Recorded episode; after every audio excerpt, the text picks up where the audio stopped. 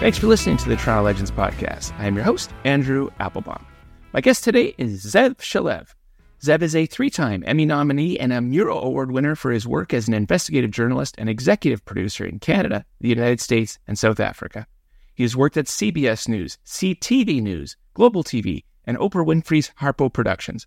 A highlight of his career was an interview with Nelson Mandela during the final days of apartheid. But you may know him best from some of his local projects, including The Weekly with Wendy Mesley, ET Canada, the Toronto One channel launch, and Canada's first reality series, U8 TV, The Lofters.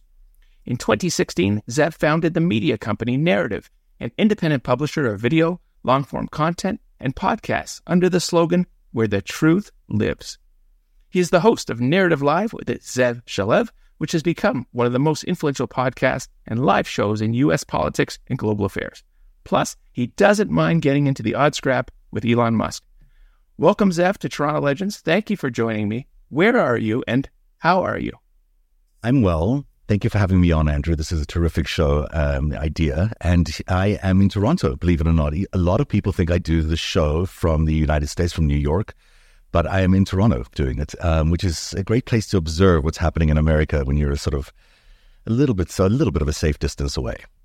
It's a great neutral place to be. I normally would ask if your summer's been quiet and relaxing, but I know you have just gotten your Narativ live show out from under an X or Twitter ban and that you are currently up to your eyeballs digging into the various Trump indictments. I guess you're fortunate in that Donald Trump is the investigative journalism gift that never stops giving. It truly never stops giving. I mean, I've been doing this uh, specifically investigating Donald Trump since 2016, and there is just I cannot believe this man is still alive and you know still operating as a political entity, but he is, and uh, you know that's very dangerous in my opinion. We have a lot to, lot to fear around his possible return to um, 1600 Pennsylvania, but let's hope that that won't happen. But you know, that's at the moment he's still the front runner in the uh, in the Republican field, which is kind of uh, daunting and terrifying for all of us. It's it's an amazing story, as you know. It is yet a lot more to play out. I want to jump right into uh, Elon Musk. He banned Narativ, but the ban has been lifted. What is the story of your difficulties dealing with uh, Elon Musk? Well, he didn't ban Narativ. He banned us from doing live t- uh, live broadcasts, which is sort of our bread and butter, um, which is sort of a sneaky way of doing something. But then he reinstated us recently, also very quietly. Uh, so the history there is, I've you know, I as as the slogan says, you know, it's where truth lives, and I spend a lot of time revealing truths about uh, famous people. And, you know, it's probably a bad idea to do a show like that when some of these people are so rich and influential. Um, and in this case, he's very rich and very influential. And so I, I did a couple of shows when it first was announced that he was taking over Twitter or was interested in buying Twitter. And it revealed some interesting things about his relationships with, you know, China, for example, some relationships with intelligence agencies, and he's, you know, where his real allegiance lies which is not, you know, particularly with the United States or or uh, anything else in the northern um, North American hemisphere. Uh, so I, you know, I will say he's uh, he got upset about that. He's got a famously thin skin, and uh, I was able to to get under it, and I think he got a little upset about it. But you're back. I'm back, and it's really good to be back. He's, you know, I, I think he I put up a little bit of a public pressure campaign on him, saying, you know, you can't really do this. I mean, your whole thing was free speech absolutism or whatever he called it. And, he, and instead, you know, he comes in and, and knocks out, you know, one side of political opinion. And I consider myself very much an independent, but I think his politics are quite far right leaning. So for him, I appear to be quite far on the left. Let's please go all the way back and get the Zev Shalev story with that lovely accent. It is unlikely you are a native Torontonian. Where were you born? And please describe your upbringing. Well, that's so very astute of you. Um, it's uh, it is a, it's not a Canadian accent and it's not a Canadian name. I was born in Israel, just outside Tel Aviv, in a place called Jaffa. Uh, you know, I lived there till I was four with my family, and then my family decided to go to South Africa of all places, which is an unusual move, but they did it anyhow, and I, was, you know, I had no choice in the matter. I had to. to I arrived in South Africa in Johannesburg, um, knowing very little English, knowing very little how to speak. But um, you know, I learned to I learned to love South Africa. South Africa was an interesting place to grow up, and as a journalist, even though I was not at the time a journalist, it was an incredible place to grow up. I mean, you know, there's if if I thought Israel was going to be an interesting place to grow up as a as a journalist, South Africa under apartheid was really fascinating, and it became a an incredible, um, you know, launching pad for my journalistic career because I had no choice. I felt, you know, I, when I started my career there, I just had no choice but to to do something that could challenge the existing norms of that country. It just it was impossible to imagine that that that apartheid could continue in that way. So so I did that. I and I I'll jump a little bit ahead here. Um, you know, I went to school there and all that kind of stuff. Or maybe you want to hear about my upbringing, but it's a bit boring.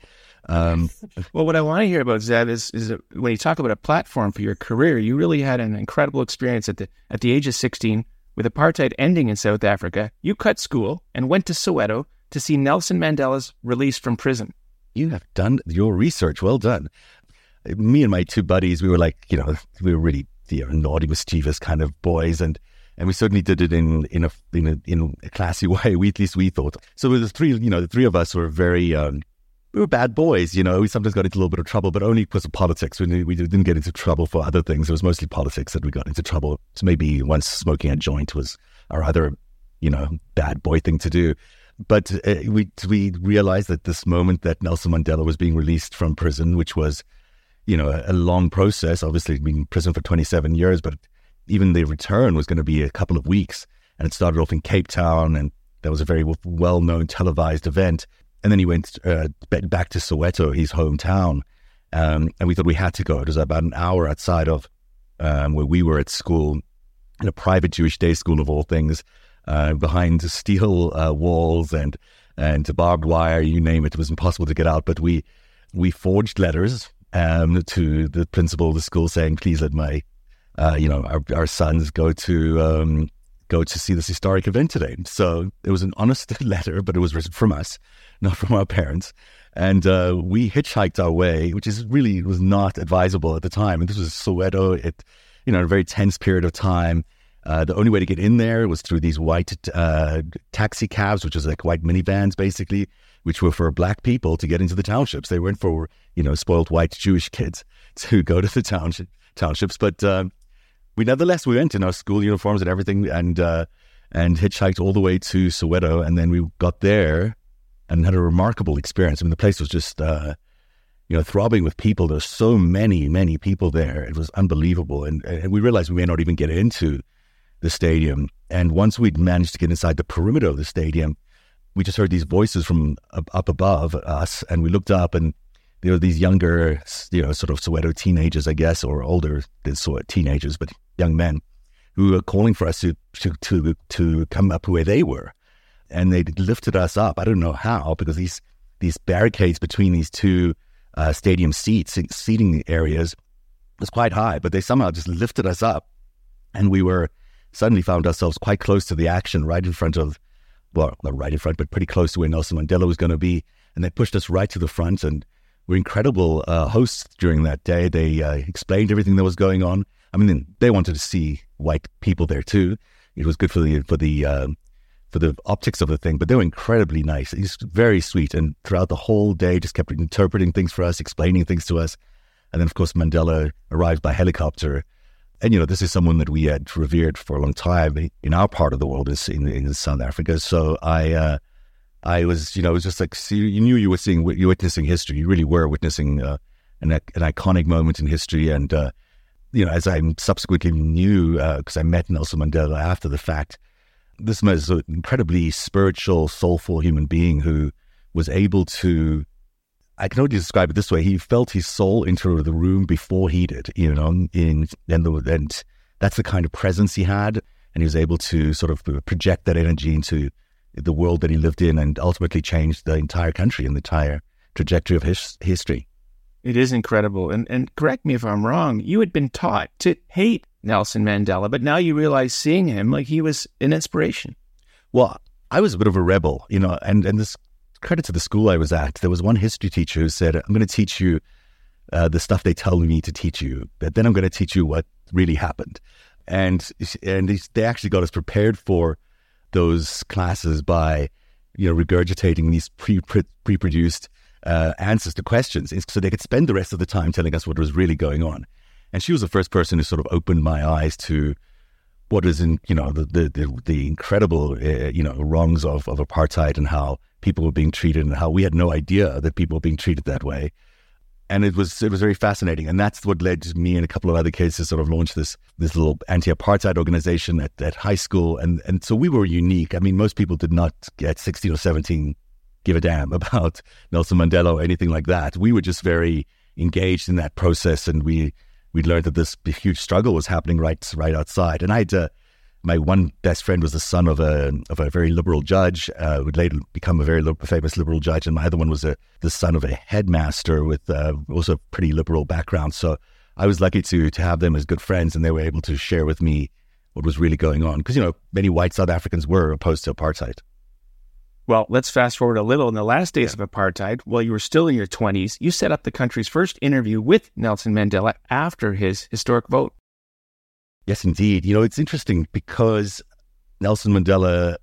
Is the great thing about broadcasting. You know, just keeping on the topic a little bit here. That the the relationships you build as a journalist um, throughout a period of time of stories with stories is is is ultimately what pays back at the end of the day. So, you know, for the years that, um, I was working this radio station, um, this independent radio station called Radio 702, it broadcasts from the independent homeland of Bophuthatswana, which was about an hour and a half outside of Johannesburg, um, and technically did not fall under the state controls. So we were allowed to do whatever we wanted to do without state censors in our in um, well, we had state censorship rules, but no state censors in our newsroom.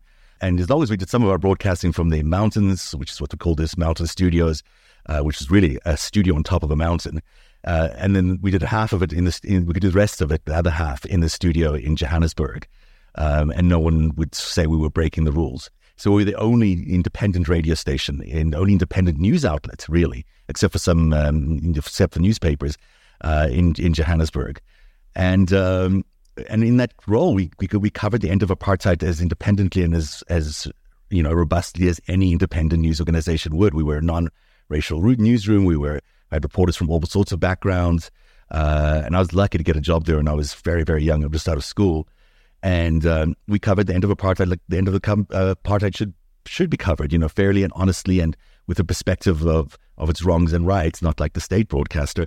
And in that process, I became very close to the to you know um, to people in like inside the struggle, whether you know it's a Nelson Mandela or Chris Hani um, or Joe Slovo, a lot of the big names of of the time, Cyril Ramaphosa, Thabo Mbeki, those people. And um, the night before the elections, I get a call that they're not going to give us the first interview with um, Nelson Mandela the next day. They're going to give it to the state broadcaster, the SABC, like the actual, like the devil broadcaster themselves. So I, I called Carl Niehaus, who was, um, who was Nelson Mandela's uh, spokes, uh, spokesperson, and I was like, Carl, how can you possibly do this? How can you do this? It's such a, you know, you really, after all we've done for you and all this kind of stuff. And he, and he, really, he actually agreed. He, uh, he relented. He gave me the interview. He said the only way we can do this is if we do it on a phone on the way from the voting station to wherever he's going next into the Transkei in the middle of nowhere. There's barely a public cell phone around. Cell phone signals are crappy. I said, I'll take it. Don't worry. We'll figure it out. And so we did the next day. Um, um, looking at my phone, the phone's ringing, and there's the, and oh God, that's him. I can see him on TV. So um, I said hello, congratulations to him, and I realized he's hard of hearing. He can't hear a thing. So, um, and he, he wants to go to a public telephone, and they won't let him go to a public telephone because he's now the new president of, or about to become the new president of South Africa, and he can't be going to a public telephone, and uh, and that's why we landed up at uh, getting that first interview. And he was he was on the air for like two minutes, maybe three, with a very jumbled sort of interview. But he, you know, he just he knew to talk, and he just kept talking, and it was it was really uh, a really fun time. He's great. Talk- I mean, Mandela's an, was an incredible figure. We'll talk about a front row seat to history it's incredible. Yeah, yeah, that was really special. And then you know the it set up my um, my thirst for the truth. I mean, I think the thing that ended apartheid in South Africa was the truth, um, and it's been my you know the guiding call throughout my career, no matter where I've worked, has always been to try and you know that that knowing the truth is really important. Yeah, broadcasting is a career. Broadcasting is a whole lot of things. You can become famous. You can become rich. Neither of which are true for me, but the uh, but the, but you know, if you're a journalist who really cares about the craft of journalism and really cares about what we're here to do, and you're a journalist, it's it's to report the story, and and you can't pick and choose what part of the story you want to report. You have to report what's out there and fairly, and that's your job. And you do that for the betterment of society, so society can sustain itself um, going forward. And if you don't, it's um, you know you land up with an apartheid system or a system which is not fully transparent. And, and that's always a dangerous place for people to be in. You know, it's the very same threat that the United States is facing right now. Consequently, the rest of the world is going to be facing if America does turn out to be a dictatorship. You know, the, it's it's no fun having living under a state-controlled, state-policed uh, country. You don't know how bad it feels until you're in it. Um, so, I, you know, for those people who think, "Oh, America deserves it," or America's, you know, everything America, it's Americans' fault that this is where we're at it's not true. Ultimately, you know, this is um, this is going to impact everybody, and we need to take it very seriously about what's going on uh, south of the 49th, and and make sure that they, you know, they have the support of all Canadians. These are absolutely uncertain times. Zev, I want to ask, why did you move to Canada, and how did you get into TV production? So it's the end of apartheid. It's over. Um, the story gets very dark quite quickly. There's a lot of violence at the turn of um, from going from a uh, apartheid South Africa to a non-apartheid South Africa. I was covering the news, but it was getting incredibly depressing to do. You know, I was still a kid, really. I was just a young guy when I first got the job at that radio station. I was 18, so I, I, you know, I just couldn't deal with the amount of death and destruction we were, we were reporting on every day. It was it got to the point where my entire newscasts were ten people dead here, seven people dead here, five people dead there, and I at one point came had to go and report um, on a on a massacre, uh, a massacre of, of, of a group of, of people on a, one of those white minivans, and that I think sort of made me realize I didn't want to be there anymore. I just couldn't stand the the reality of that of that truth in some ways, and that's you know maybe my weakness and my falling.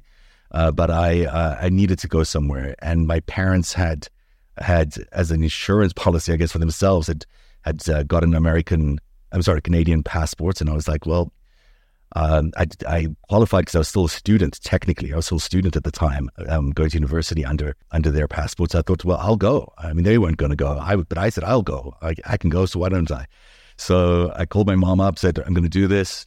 Flew to South um, Canada a few months later. Uh, I landed in Toronto with them. they dropped me off in, uh, you know, a place in the I think it was Bathurst and St. Clair area and um, I had uh, two thousand dollars in my bank account, and it was snowing, and it was cold, and I'd never experienced either of those things.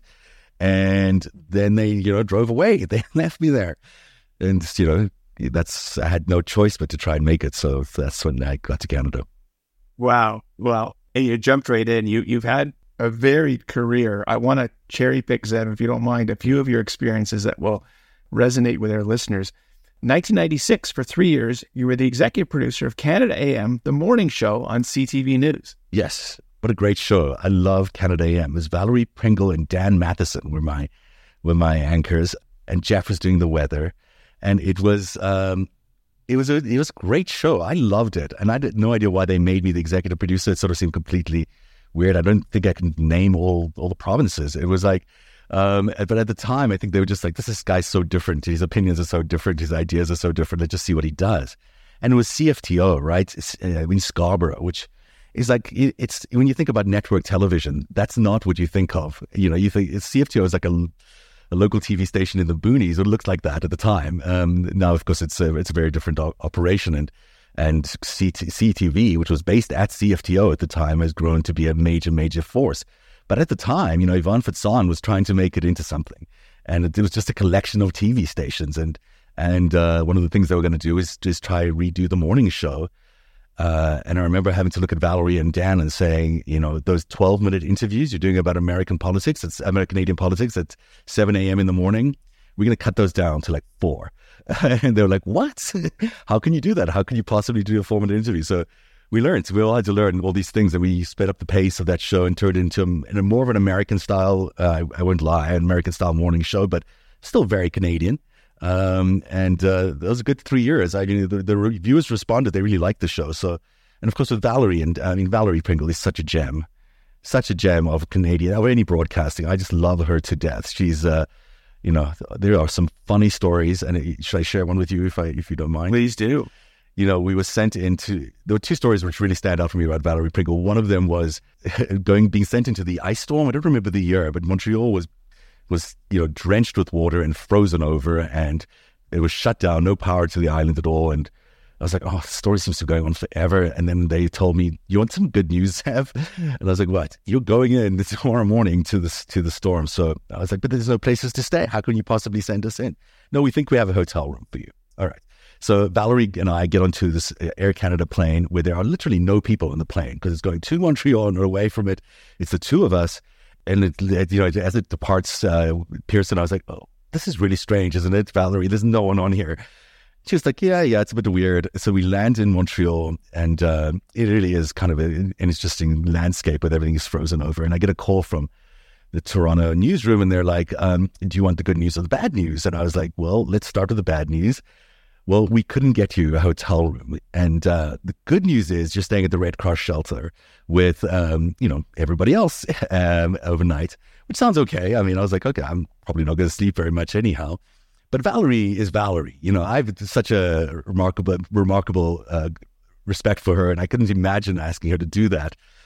But I did. And, you know, she's so, you know, this is a test of a real broadcaster who really did not even like skip a beat. She's like, oh, yeah, absolutely, no problem. We'll do that.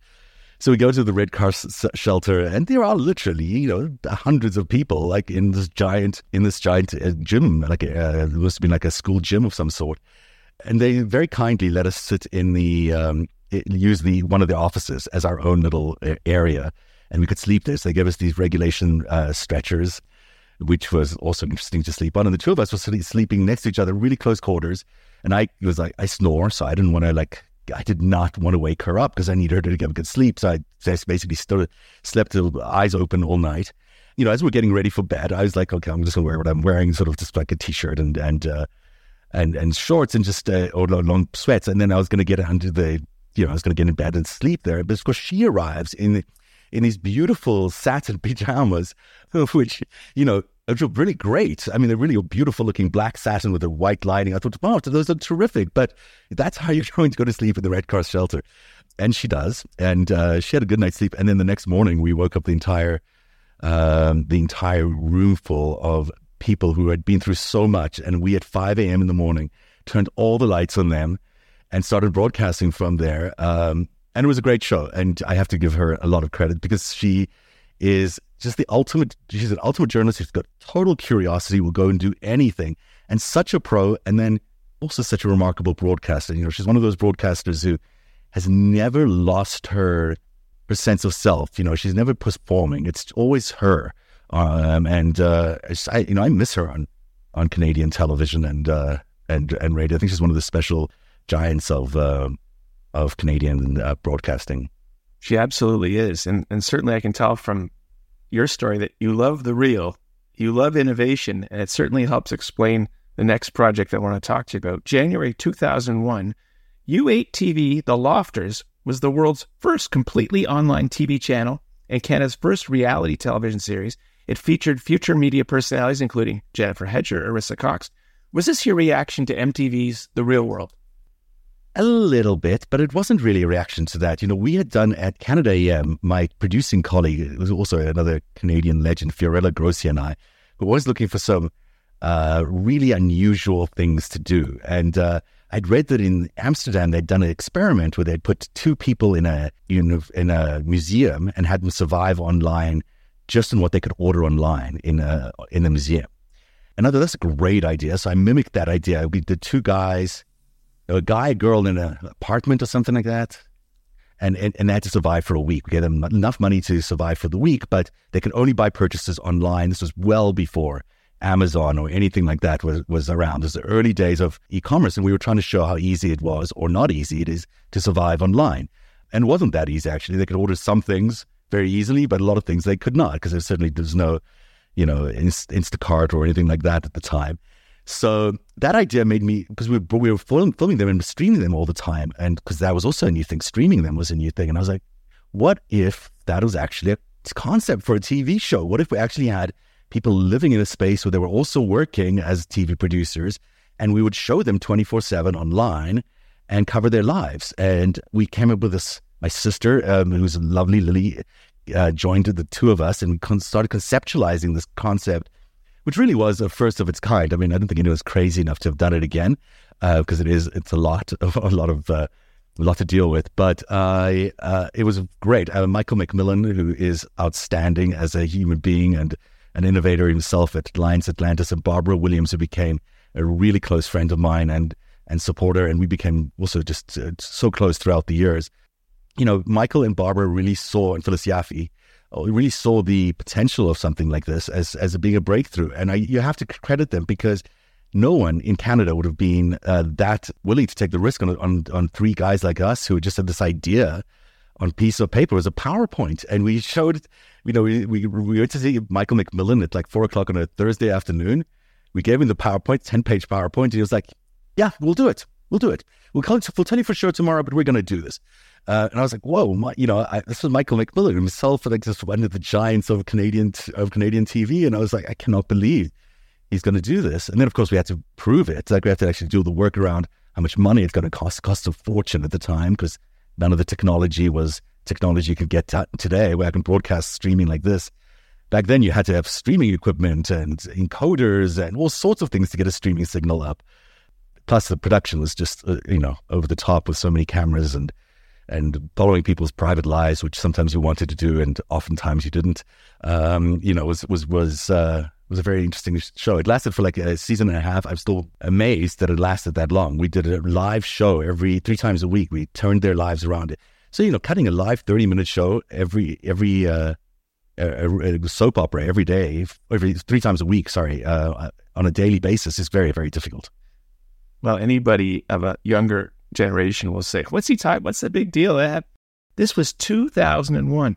Yeah, yeah, this is really early on. This was it was before Big Brother. That's how early it was. Like it was that early, and we were going to be the Canadian, I guess, you know, competitors to Big Brother. But you know, Canada doesn't take these take these ideas as well as uh, as other countries. They, they, I think they were couldn't believe what they were seeing. We had the first openly gay person on TV who was describing all sorts of things that Canadians had never heard of before. Mathieu Chantelois, who now works at the Canadian Media Fund, and Mathieu, you know, we did the show called So Gay TV that we produced, and nothing in Canadian television had ever been called So Gay TV. And I, you know, I have a Canadian Screen Award nomination here with So Gay TV on it. I think it's probably the only time it's had those the gay, gay part of it was on a um, on one of their nominee uh, nominations. So, so I, I, you know, I credit uh, all that crew. Arisa Cox was there, Jennifer Hedger.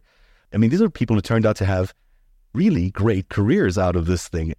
And once I remember Jennifer Hedger was in tears outside the loft. She was just, oh my God, just total tears. I was like, Jen, what's wrong? What's wrong? It can't be, you know, yes, we had an exciting day on the show and there was like all these, you know, yelling and screaming going on, but you know, it's what we're doing.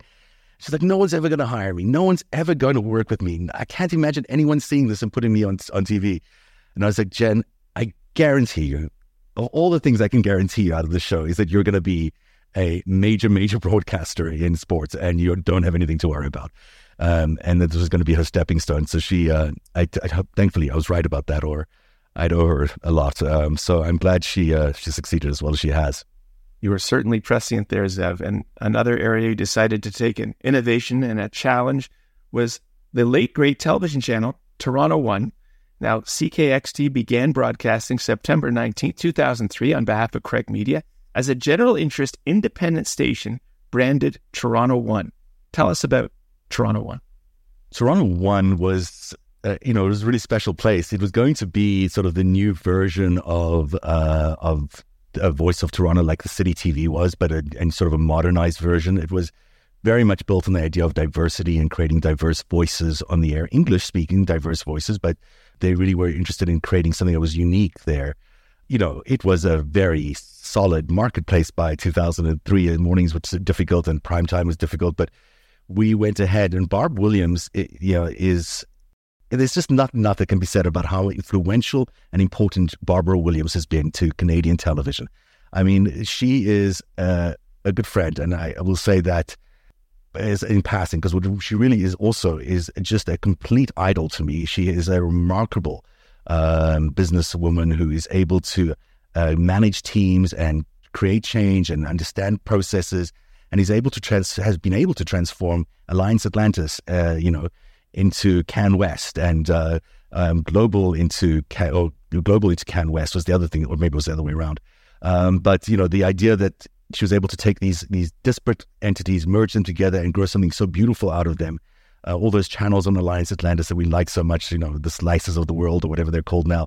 Those are all her creation ultimately, and uh, and one of those, and she left Alliance briefly to go and do uh, Toronto One for for Drew Craig, and it was incredibly risky. We set up a little office in in Yorkville. It was just the two of us, I think, or like three of us at the start of it, and you know, I had to do mornings, an evening news show, and then we're going to do something late at night. With the evening news show is called Toronto Tonight. Sarika Sehgal and Ben Chin, who were the hosts. Uh, we did uh, something at, at, at night called the A List with Roz Weston and Billie Holiday. You know, which is just a was out of a late night bar. Really, we just been talking about the news of the day. It was a drunken riotous thing, and and then we did the mornings. Um, and uh, you know, amongst the many people we had on was uh, Mark McAllister, um, uh, Wei Chen was there. Uh, I'm, I'm going to blank on some names here, and I should. Chen Dina Pugliese, yeah. Natasha Ramasai. Let me tell you something about Dina Pugliese. I mean, she is. She will, you know, we were like, I was like trying to find talent that was very unique. I didn't want to hire anyone from other stations. I just want to find new, great, interesting people. So we put out a call for people and she walks into our you know, offices in this Yorkville. She's stunning, obviously. She's the most beautiful woman. And she was wearing um, this pink uh, floral summer dress that looked impeccable on her. And she was holding two uh, ice cream cones, which were dripping all over her hands because it was so hot outside. Um, there was strawberry ice cream, it was matching a dress. And I, and I just took like one look at her and I was like, you just have to be on television. You have to be on television. So I walked her into into Barb's office and I said, "This is going to be the host of the morning show. I'm convinced of it." And uh, there, there she is, and there she was. You know, she's uh, she's turned that into an incredible career, um, and and good for her. And then we did something called the A List, which was a night, uh, Dina, which Dina hosted as well with John Nightingale. It was the first entertainment show, precursor to Entertainment Tonight Canada. It was fun. I liked that show a lot. It was really a different kind of show. And then Ben and Sarika, you know, uh, we've lost Sarika unfortunately, uh, but the but Ben is um, is so brilliant of him and and risk taking to leave the CBC in his comfortable zone at the CBC where he could have done anything to come and try to do this uh, weird, funky uh, 7 p.m. show in a white set with. Uh, you know, we were really trying to change things up, and uh, he was so game for it and willing to do it, and always positive. You know, when, when we realized, it, when we all realized it wasn't working, you know, it was a difficult, it's always the worst time when you realize the show is going to die and you're like, oh, this thing is not going to survive, but you're still going to put it out every day. And he is, he was the best during that whole process. He kept the team together. He kept people so enthusiastic and supportive. And you'll, you'll appreciate this one anecdote. I know I'm taking up too long, but the, Moses Znaimer calls me up. I, you know, I knew Moses, sort of knew Moses back and forth and at the time because uh, he, he, he and I was somehow linked together as uh, and uh, when I arrived at Toronto one, he calls me up and it's like Sam is Moses, and I was like all hail to Moses. I think Moses, you know, changed television more fundamentally for everybody than anybody else in Canada. Like I mean, American television is Moses Znaimer. Uh, the way they do morning news, there is a Moses Znaimer, um, you know, reflection. And uh, Moses was like, "You're in a very exciting time, Zev." I said, why is that? He says, because there's nothing you can do that's wrong right now.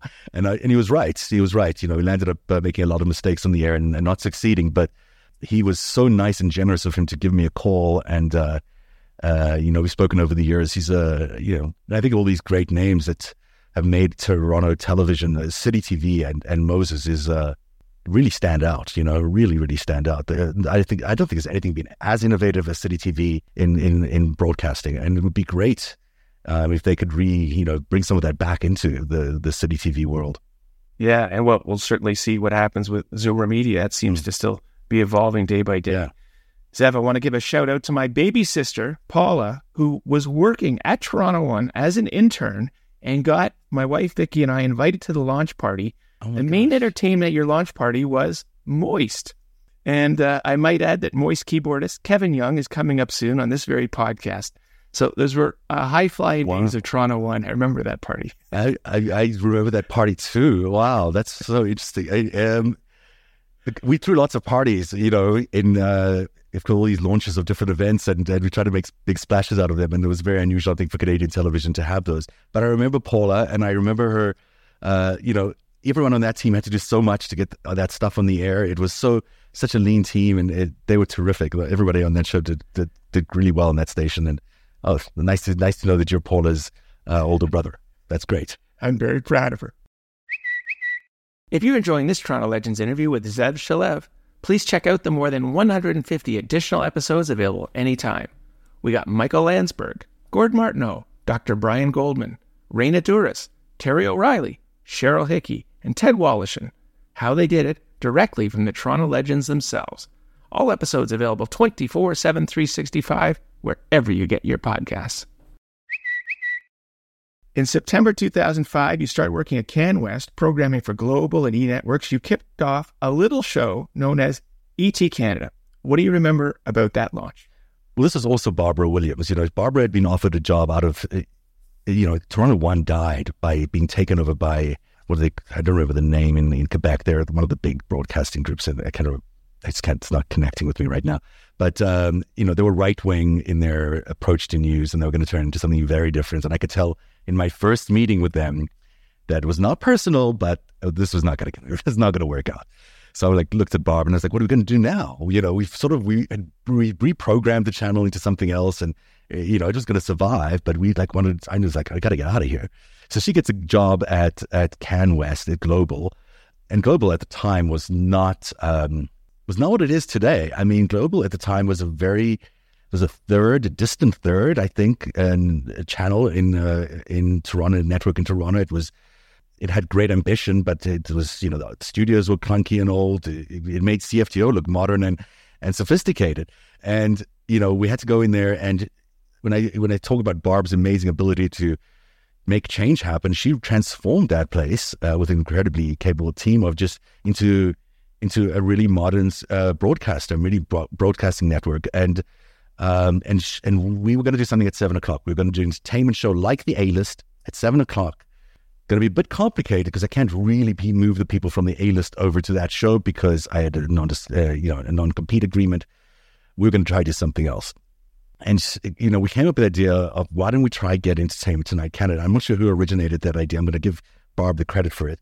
And how we were going to do it is we're going to go down and just literally pitch the story to them, pitch the show to them. So Barb and I, we flew down to LA, you know, and LA is LA. It's so like lovely and splashy. And uh, we're staying in this nice hotel in Beverly Hills, but a very like low version of the nice hotels in Beverly Hills. And we were sitting um, by the pool at the afternoon and, uh, we had decided to, you know, we were running through what was going to be like the next day, and we were going to go see the people at at Entertainment Tonight and tell them the pitch. And I was terrified. I mean, for all the things I'd done, I don't know. The the there's always this allure of American television in Canadian television where you're always like, you know, you're not really making it if you're making it in Canadian television, only making it in in American television. If in Canadian television, if it gets American television, that's not true. By the way, everyone can disabuse themselves of that notion. But uh, there was a thinking, certainly at the time, that that was, you know, you had to try and make it to the States because then you'd be special. So I was terrified going in to see this room full of executives. It must have been like 30 people in a room, and they were like, all right, what do you want? And Barb looks at me. Barb does this like a great introduction, and then she's like, okay, Zev. And I was like, oh, well, let me pitch you this idea. And I must have been on a ton of adrenaline. They really uh, liked the pitch, and they'd done something that they did something that they'd never done before, which is let another country actually have the Entertainment Tonight brand and use it in a different way. I mean, it's a it's a very special brand. It's existed for fifty years or something, uh, maybe longer. So they were very protective over it, and rightly so. And to let us have complete independence on a show like Entertainment Tonight Canada and transform that brand into something that was very different for them um, was was remarkable and very special. And of course, Cheryl Hickey, as you know, she was on your show just a few weeks ago, and uh, you know, I, I look at she is just uh, incredible, incredible what she's turned her career into because uh, this the transformation in her from the traffic person at Global, which is you know, Barbara's like, will you please talk to Cheryl? Maybe Cheryl's going to be okay. And I was like, there's no way Cheryl's going to be okay. I mean, let's be te- let's be completely honest about this. There's like the traffic helicopter thing. It's like it's not entertainment tonight, you know. Entertainment tonight's Mary Hart, you know. Um, so I was, I was like, okay, I'll talk to her. And I, I sit with Cheryl at the, at, behind this the, the studio at uh, at Global, and she's actually has, something about her is really remarkable, right? I mean, she's got this real star quality, but you didn't see it in the traffic copter under the noise of the traffic copter, and you know, it's just uh, it just seemed it just wasn't carrying in the way that she carries in real life. And I was like, she's really, really special. You know, she's got this kind of like innocence, but but super professional and super um, on top of it, and knows her stuff really well. She's she's like Zev, I really want to do this. I really want to do this. And I was like, well, we're going to interview like everybody. We interviewed everybody for that show. And then at the final analysis, we're just looking at this board, and I was like, you know what, Barb? I think you were right. I think Cheryl is actually the right person for this. So it took some work. Like, I mean, Cheryl, it, we had three weeks to launch and we had to like change Cheryl. Like she was a traffic copter, like the, the walking down a ramp. And we had a ramp twice as long as the one in, in, uh, in, in LA, which Mary Hart not like. They would not let me even walk Cheryl down the ramp on the first show, but they, they finally let me, um, because it was longer than theirs. And so, um, you know, having to walk and walk and talk on a ramp every night, talking to a a, a moving uh, jib for your for your main intros is actually kind of difficult in a dress, in a beautiful dress with high heels, um, you know, full makeup, and you know, all the world is watching. And she worked so hard at getting all that choreography right, and the the she changed the way she was she was speaking. She she, she grew into into this incredible broadcaster almost overnight, and. Uh, I remember when I walked her into the set, the first time I walked her into the set, I said, Are you ready for this? And she was like, Okay, okay. And she's like, She wasn't really sure what to expect when she walked in. And uh, you know, we'd spent a lot of money on a real entertainment tonight set. It was beautiful. One of the nicest things I'd ever worked on in this huge studio space. And she walked in and she was like, her jaw dropped. And I was like, okay, welcome home. This is your new home. And, you know, why don't you take a walk down the ramp? And, uh, and she did. And it was really, uh, was the start of a very, very special time for her and for all of us. We were lo- I, that show was so much fun. We had such a good time, and it's, you know it was the only show I've worked on. It was a breakout hit from the first show. Like it was just successful. Uh, people really liked it. Well, without being self-serving, I want to encourage all the listeners to go back and listen to Cheryl Hickey's interview on this podcast because what's fascinating, Zev, is you hear from her side just what you alluded to. Uh, she, she mentioned for some reason her desk happened to be along the hallway where everyone was coming to meet you and Barb to be interviewed. And she had noted the same thing. Every broadcaster, model, announcer, celebrity had been in front of her desk to meet you. And then you ended up choosing her. Obviously, a great choice. She's still doing it today. Please talk about her partner, another fantastic person who has been on this podcast before, Rick Campanelli. We were so lucky on that show. Our first uh, season was we were just so well. All these shows, I feel so blessed by all the talent that I've worked with, and and Rick, you know, Rick was at a time and at Much Music that it was sort of he was no longer Rick the Temp. You know, it was like he was too old to be Rick the Temp. Um, he was going to have to be something else, and they didn't really know how to evolve him. And you know, the opportunity came up to talk to him, and I was like, you know, it was going to be important for us to have a real entertainment person on the show because Cheryl was a traffic person still, so it wasn't you know, we needed to have like a couple of real people with real entertainment credentials. Uh, and Rick is just this gem of a human being and so uh, wonderful and hardworking and and caring. And he came in such a, you know, the thing that everyone loved about Rick as Rick the Temp is his, you know, his enthusiasm just shines through in everything he does. And he's so excited to be there and he's so on top of it. And I, I didn't know if they were going to get along. I had no idea if these people were going to like each other. But then, you know, when we told Cheryl, I don't think she knew what to think when she thought she didn't think there was going to be a co-host, and I was like, "It's Rick the Temp," and she was, I think she was like, didn't quite understand how that was going to work. She'd never really had a co-host, and it, they turned out to be so sweet together. And he is, you know, just uh, again, when I when I worked with American broadcasters and American talent, they're a very different species to Canadian broadcasters who uh, are always so accessible, hardworking uh, you know, lovely people who really really put their all into these shows. Uh, it's not, not not just American broadcasters I've worked with. They're they're, they're under very different kind of pressures, but um, there's something about the Canadian mentality which makes a, makes uh, the collaborate collaboration or production much easier. Well, it is certainly time to talk about American pressures. I want to ask how you made your way to, and I'm going to put it in quotes, the television big leagues based on your previous comments, and moved to New York City to work at CBS. I am absolutely not sure how, but I know that it must have had something to do with Entertainment Tonight, which is a CBS brand. Then they obviously had identified me as someone who's interesting to bring down there. But I've actually had an agent in these states for a while, and he had submitted my name into the the early show at CBS was a mess, to put it mildly. This was a the third uh, in the in the three TV shows. It was still very important to have that show, but the internal dynamics of that show, the the uh, chemistry on the set, the the staff, all you know, it's a, a very difficult place to work. Partially because you know a, an American morning news show will run seventy million dollars a year. I my biggest budget in Canada was five million dollars Canadian a year. So when you get handed $70 million to spend on a TV show for two hours every day, I was like, what do you do with $70 million? I mean, and soon you realize that there's a team of thousands that are putting together these shows, which is why American television looks like it does. Because at the time, I mean, now these days, it's you know you couldn't tell the difference, but back then, it, American television just looked different than Canadian television, and partly because they had all these people there, and hundreds of people. I had 300 people working on the show at, at one point, and I was I didn't even know who they were. So um, I get there, nice Canadian boy. I'll say Canadian boy because that's how I felt like I'd raised myself in, in Canadian TV. And it's a shark's tank. I mean, the place, you walk in there and it is people just want to kill you from day one. They're like, what are you doing here? Who are you?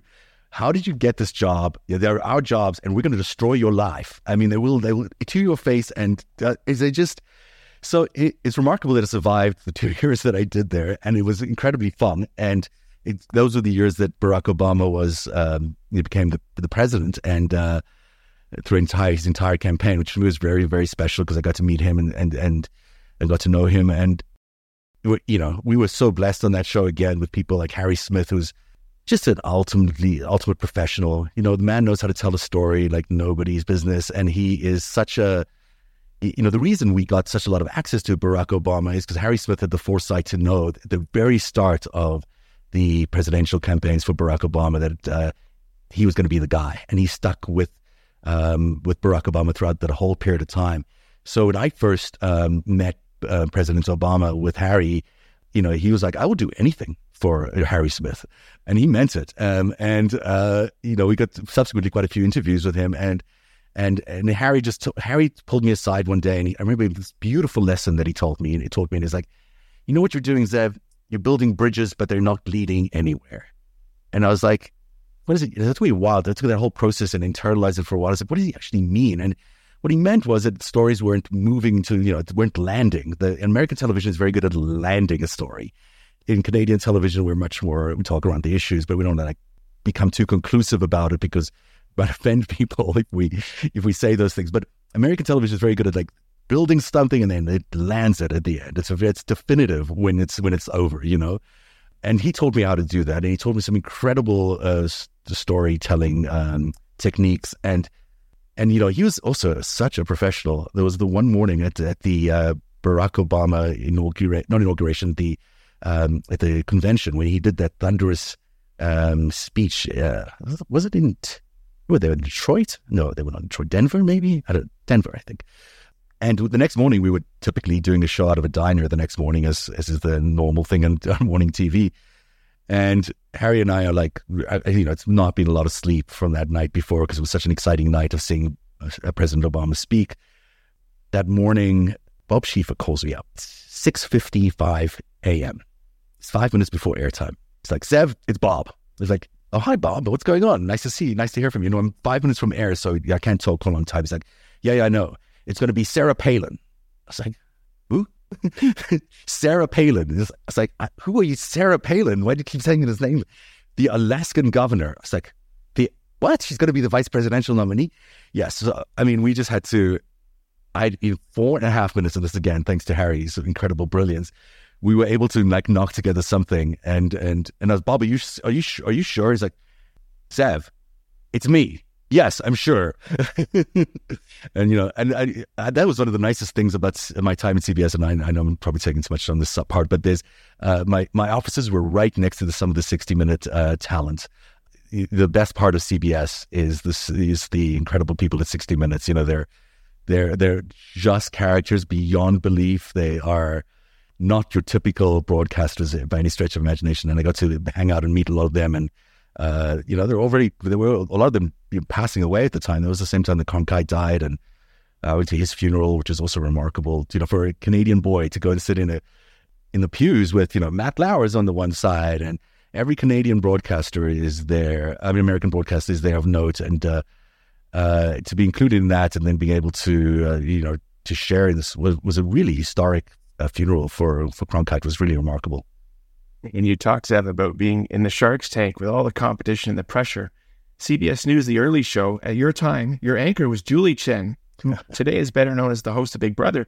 But she was the wife of the biggest of the big bosses at CBS, Les Moonves. I'm not asking you to dish the dirt, but what kind of pressure is that?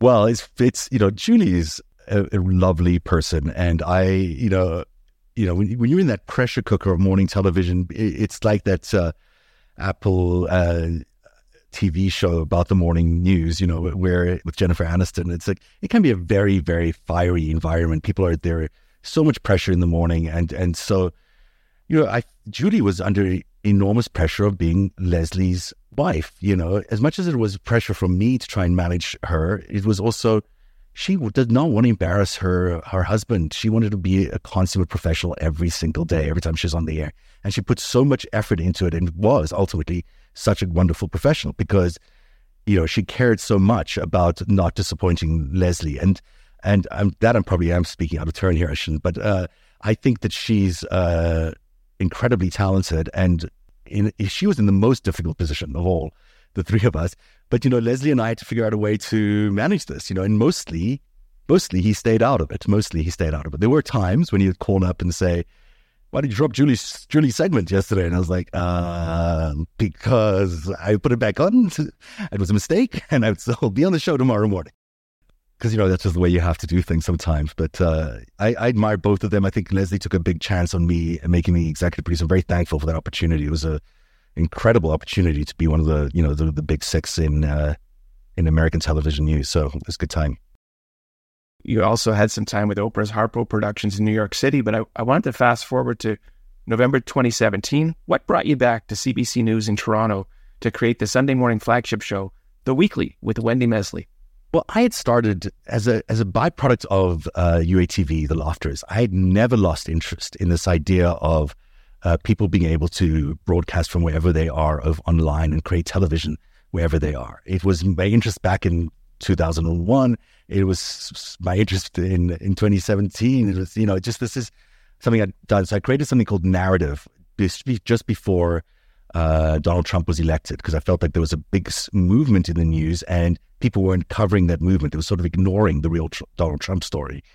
And so Narativ was going to do that, and I was going to do it from my my condo in in New York, and I started figuring out how to do it using equipment that I uh, didn't have around in 2001, but did have around now in 2017. I could start doing my own broadcasting and, and create my own blog. At the time, I, I started off as a blog, and blog was very interesting because it was like a serialized, uh, week by week uh, look at what was going on in the United States as Trump was taking over, exposing everything he was doing. It was really forward leaning and different from other uh, journalists. And they'd read my blog at the CBC and they thought, well, you know what, if your blog is so terrific, why don't you come here you can produce it basically under um, under the CBC thing, CBC umbrella.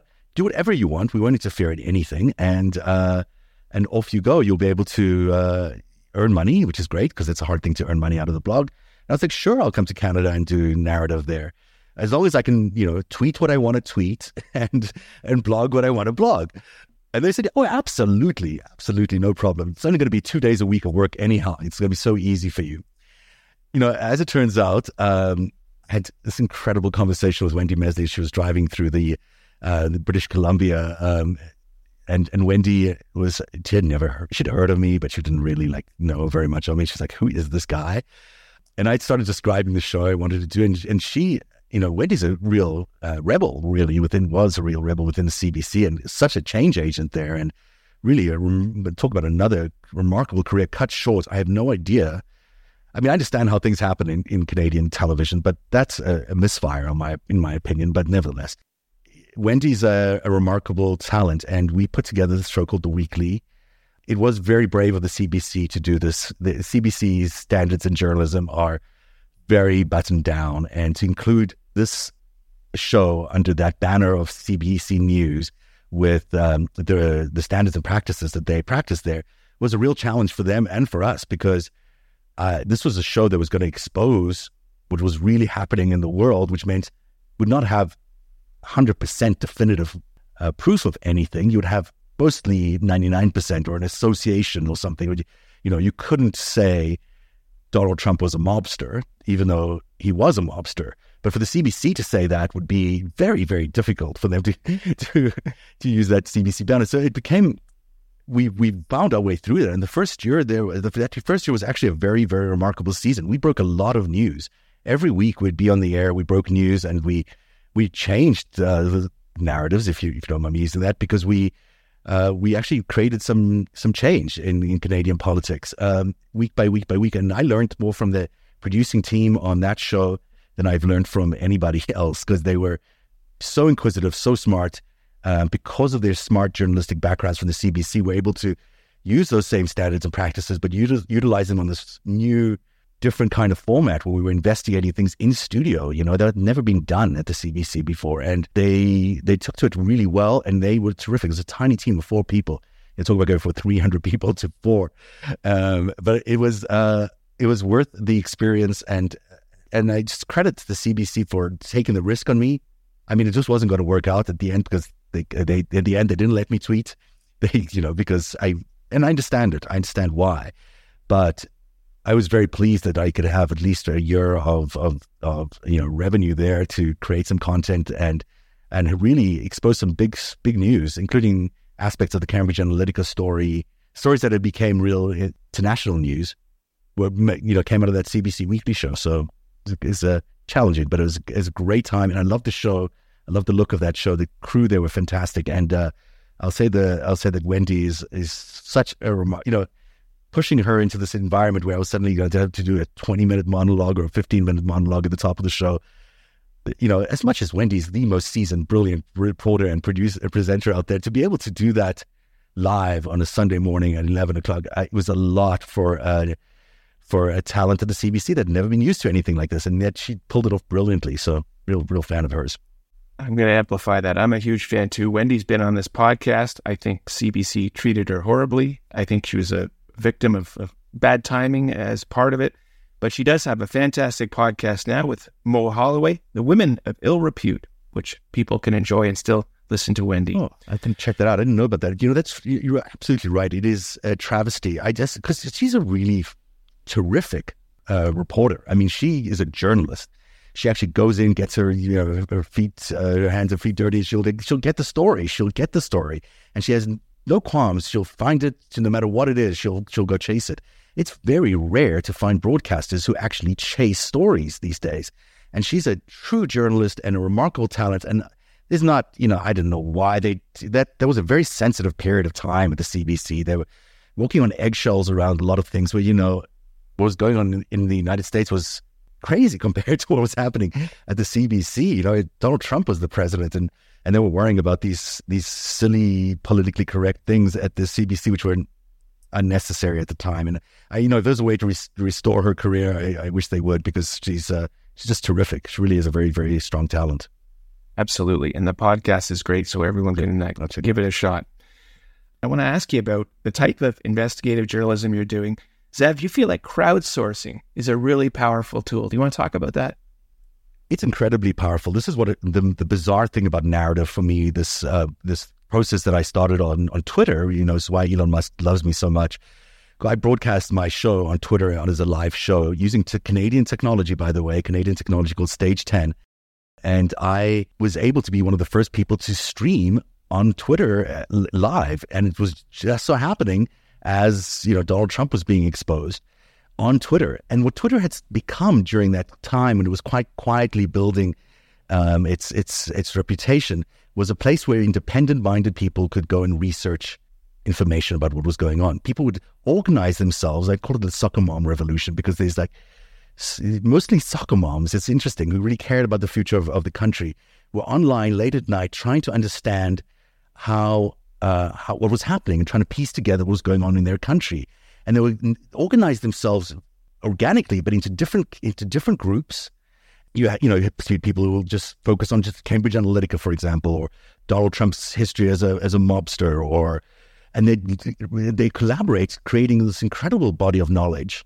So I come into Twitter not really understanding this was going on on Twitter, but wanting to do this show and this part and this um, this first this blog and then the show.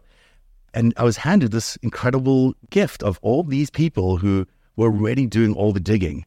So for me to compile, compile the narrative that I did on Narativ.org, which people should really read, it's an interesting look at what happened in 20, in 2016 onwards. Um, it's due to their credit that I was able to do that because there are, you know, they were able to dig up so much for us as a group and, and just feed us that information. And then we were able, I was able to turn it into um, into the into the blog, but then also into the podcast, and then they became the the initial audience of the podcast, um, and the, and and that's that's where it became very big, very very quickly, and a big concern to a lot of people because they're, you know, that kind of independent voice broadcasting to Americans had never happened before. Like U8TV, it circumvented the system. It didn't rely on the broadcasting networks or anything else to get the message across. I was going right to the audience on Twitter from my home. And it's, you know, the powers that be on both sides of that divide, but probably more on the Elon Musk right, you know, Donald Trump side, were very wary of, of what I could do to their ideals. I mean, they were turning into an operational thing, their 25 year plan to change America. And I'm and I was beginning to be a thorn in their side because I was not censored. I didn't have to talk to any news bosses. I could just report what I wanted to report, and uh, and I did, and um, and you know that's how, in many ways, we were able to change the narratives of these stories because we were in the source of where these stories were breaking was on Twitter. A lot of these stories were breaking on Twitter. We were able to give them extra oomph, and also we were able to discredit the disinformation that was coming in. The disinformation would be happening from the other side, mostly very organized from the Russians or or the Chinese, and we would break it up right away. We'd disprove it right away at its early stages, so it didn't have time to build. And that's um, what, in many ways, was very frustrating to them because we we were there was not meant to be this motley crew of people on the on Twitter who were resisting uh, their disinformation efforts. They really was they did not expect us, I don't think. And so the fact that we were there proved to be a real challenge for them. Well, I would like to know from you, Zev, what you're working on at Narativ and where can we best follow you and both watch or listen to your podcast, Narativ, with Zev Shalev? Um, I am still doing Narativ, and because of Donald Trump, I'm still doing Narativ. You know, I would have thought I would have uh, given that up by now, but I, I, am absolutely worried about the future of America and about freedoms in, in the world in general. And I, you know, Canadians might think that we're we're safe here, and of course we are safer than they are in the United States. But a lot of the freedoms that we've won here in Canada are because of the United States. And around the world, the same thing is true, whether it's, you know, race rights or uh, LGBTQ rights or reproductive rights for women or freedoms of speech. All those things are sort of, they came into existence because of the power, or they, they sort of entrenched themselves in existence because of the power of Americans and the American system. You know, that system gave us a lot of good. And it's given us a lot of things that are problematic, for sure but they've also given us a lot of advancement in the last hundred years. That without America, you know, we may not be enjoying those same kind of freedoms and the same kind of rights here in Canada and also in the world. And you know, people might think that this is an American problem and that their democracy is is it may be collapsing, but ours will not. Really have to rethink that because they are the democracy in the world. They are the country that is truly, truly democratic. They don't have a, you know, they don't have a king. Uh, we have a king, um, and so whatever happens in America really matters to Canada, and I hope people take that into heart and begin to look at Canada as the American story as a as a different story, as a story about them being attacked, and a story about them having to deal from external forces mostly, but also internal forces. They're being attacked, and the entire system is being challenged.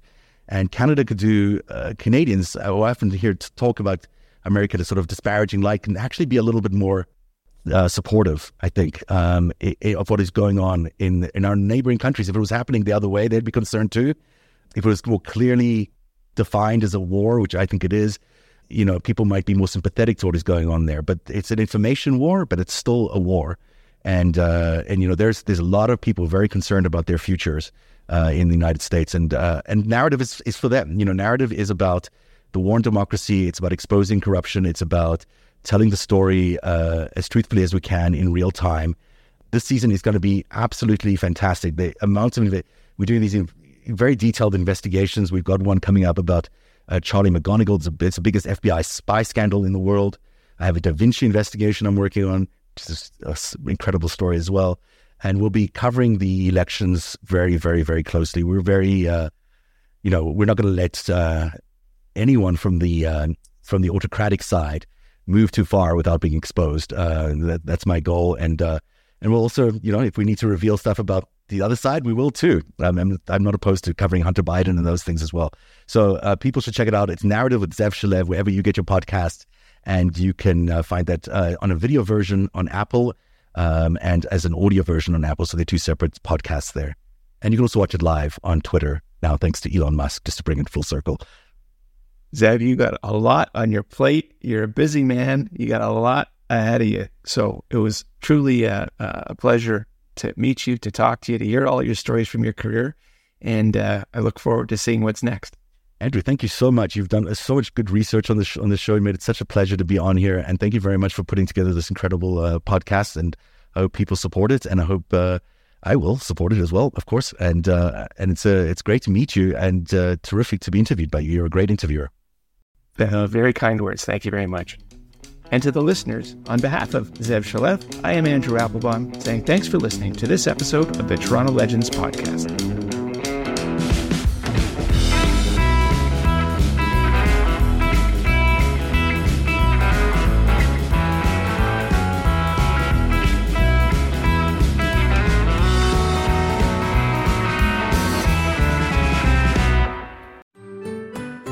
I'm Andrea Askowitz. And I'm Allison Langer. And we are the hosts of Writing Class Radio, a podcast, but we are so much more. We have writing classes. So if you are looking for live online classes where you can join a community, write to a prompt, get feedback, and get better, check out all our classes at writingclassradio.com. And listen to our podcast wherever you get your podcasts and at writingclassradio.com. The Podcast Super Friends is a monthly meeting of five podcast producers. Hi, I'm Katherine O'Brien from Branch Out Programs in Baton Rouge, Louisiana. I'm John Gay from Jag and Detroit Podcasts. I'm Matt Kundle from the Sound Off Podcast Network. I'm David Yas from Pod 617, the Boston Podcast Network. And I'm Johnny Peterson from Straight Up Podcasts. Together, they form the Podcast Super Friends, an alliance of podcast masterminds sharing best practices, insights, and discussions to help make you a better podcaster. Follow or subscribe to the show on Apple Podcasts, Spotify, Google Podcasts, or at soundoff.network.